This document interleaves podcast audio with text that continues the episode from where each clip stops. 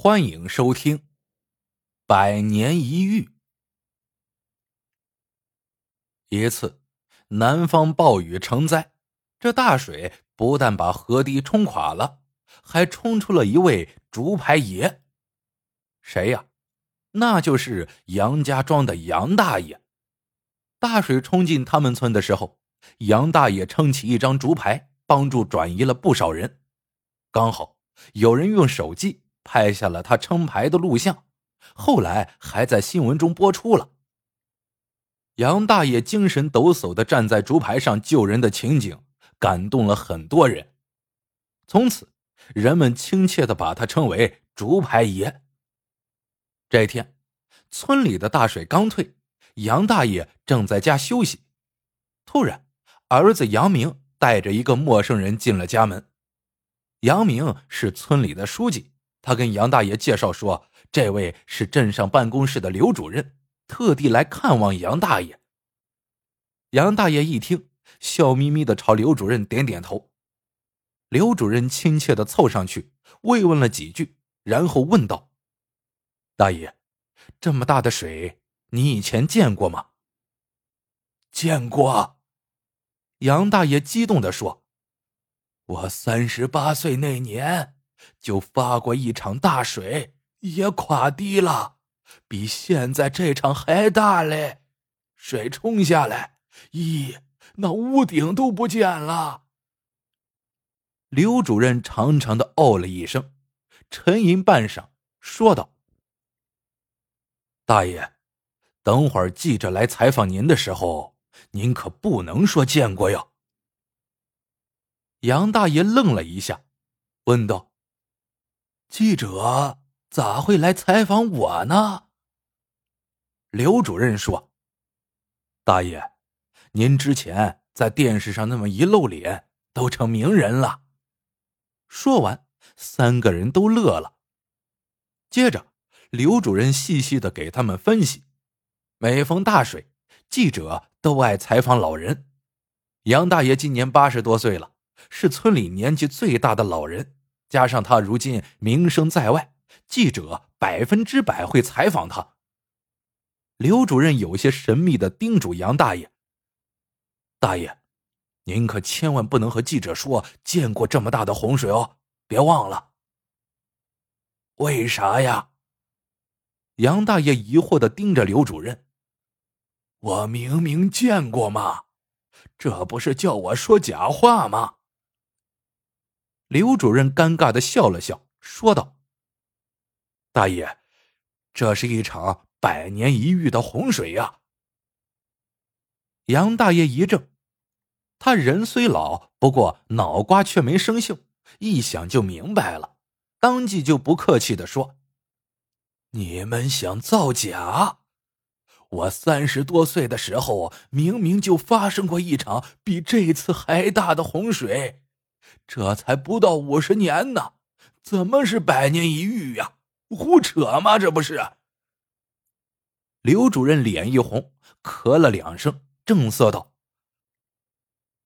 大爷，这镇里和县里都是这个意思，百年一遇，这是已经定了调的。”杨大爷是个耿直脾气，他冲刘主任一摆手，冷冷的说。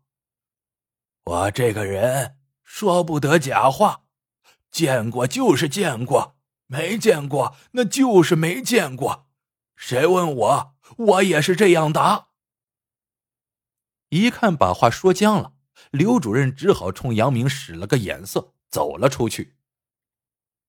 杨明心里倒是明白了，他理解上级把这场洪水定为百年一遇的良苦用心，因为那段垮掉的堤。才刚刚修过，当时号称可以抵御百年一遇的洪水，哪知道连四十多年一遇的洪水也挡不住，实在说不过去。老爹今年才八十多，却见过两场这样的洪水，自然就显得这场洪水不够级别。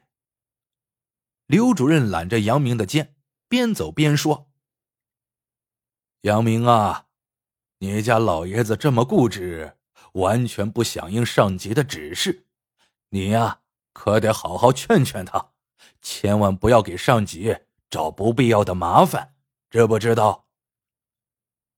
杨明重重的点点头。刘主任说他还得去交代其他老人，就急匆匆的走了。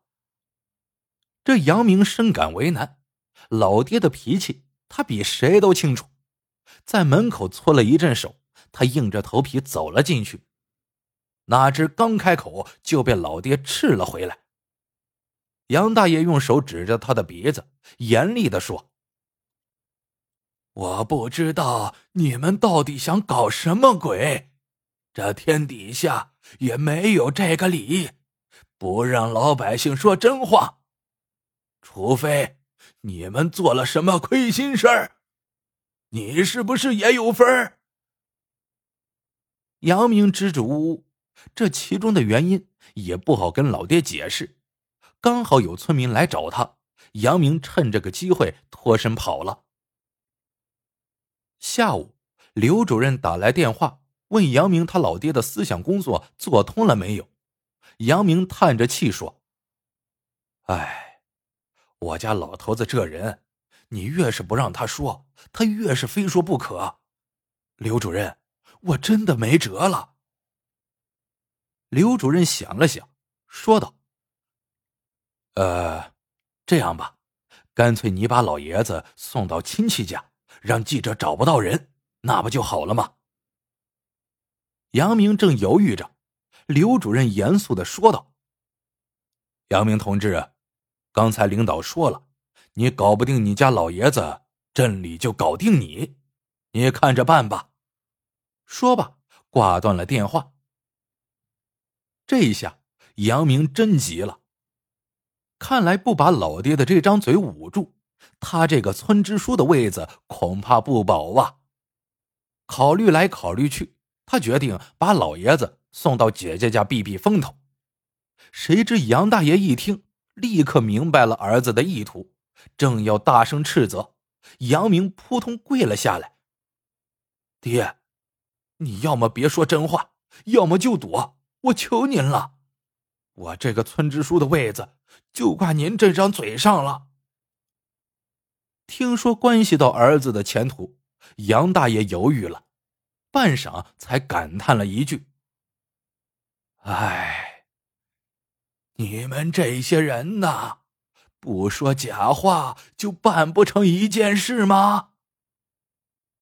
杨明见状，赶紧推着杨大爷坐上了自家的面包车，连夜把老爷子送到了姐姐家，交代一番之后，就匆匆的赶了回来。第二天天还没亮，杨明就被刘主任的电话叫醒了。刘主任叫他马上出去。杨明走出去一看，我的天哪！记者竟然天没亮就摸进了村。一夜之间，村里停满了大大小小的汽车，一大帮拿着长枪短炮的家伙正在拍个不停。采访持续了三天，一直很顺利，因为村里所有的老人事先都被交代过，所以。在问到有没有见过这样大的洪水时，回答都是一致的。记者们果然问起了杨大爷，说他们都非常关心竹排爷现在的情况。幸亏杨明早有准备，骗他们说老爷子跳下竹排后就被亲戚接去住了，现在情况很好。记者们虽然有些遗憾，但也无可奈何了。就在采访即将结束的时候。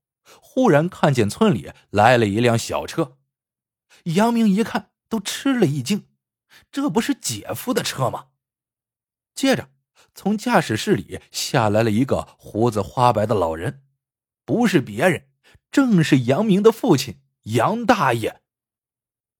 杨明和刘主任一看都是大吃一惊，老爷子这个时候回来，恐怕是要坏事儿啊！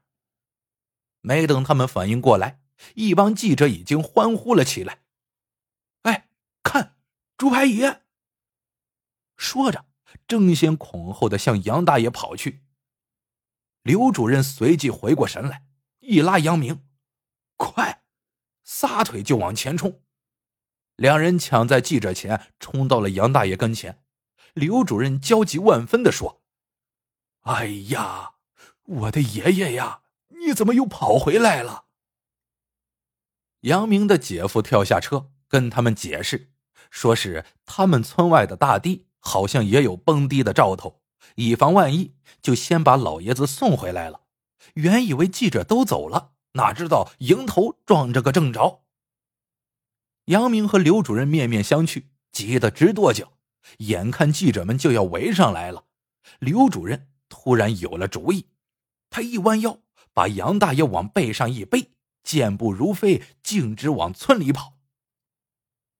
那些记者一看，又一窝蜂的在后面追，边追边喊：“我们要采访老大爷。”刘主任头也不回，只顾飞奔。大爷病了，不能接受采访。记者们哪肯放过一个好素材，都是穷追不舍。就在刘主任发愁，不知往哪儿跑的时候。背后的杨大爷在他耳朵旁一笑，说道：“别跑了，放我下来，我让他们采访。”刘主任喘着粗气说：“放，放也行，您可不能，可不能说真话啊。”杨大爷说：“好吧，我不说真话。”可我也不会说假话。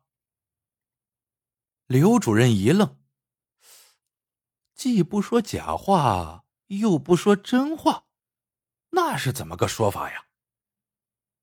你就放心吧，杨大爷胸有成竹的说：“我知道怎么说了，保证坏不了你们的事，保证跟你们的意思一个样。”行了吧？刘主任还是不太明白，正琢磨呢，记者已经把他们包围了。这一下，刘主任彻底没辙了，只得把杨大爷放下来。杨大爷两脚刚一沾地，无数个话筒就伸到了他的面前，一人问一句，七嘴八舌的。杨大爷大声说：“一个一个来。”我没有这么多嘴巴。一个女记者抢先问：“大爷，您这么大岁数，见过这么大的洪水吗？”杨大爷点点头，想都不想就答道：“见过，上次的比这次还大得多。”杨明和刘主任在旁边听的是真真切切，不约而同的喊了句。我操！坏了！记者们也都是一怔，他们原以为杨大爷会摇头呢，马上追着问：“大爷，您见过呀？是哪一年见过的呀？”杨大爷说：“我三十八岁那年。”女记者惊讶极了：“大爷，您高寿啊？”杨大爷摸了摸花白的胡子，笑呵呵的应道：“今年一百三十八了。”这话一出，在场的人都怔住了，以为杨大爷报错了岁数。哪知杨大爷却扳着手指头，认认真真的说道：“我三十八岁那年见过一场这样大的洪水。”后来这一百年，就只见过这一次了。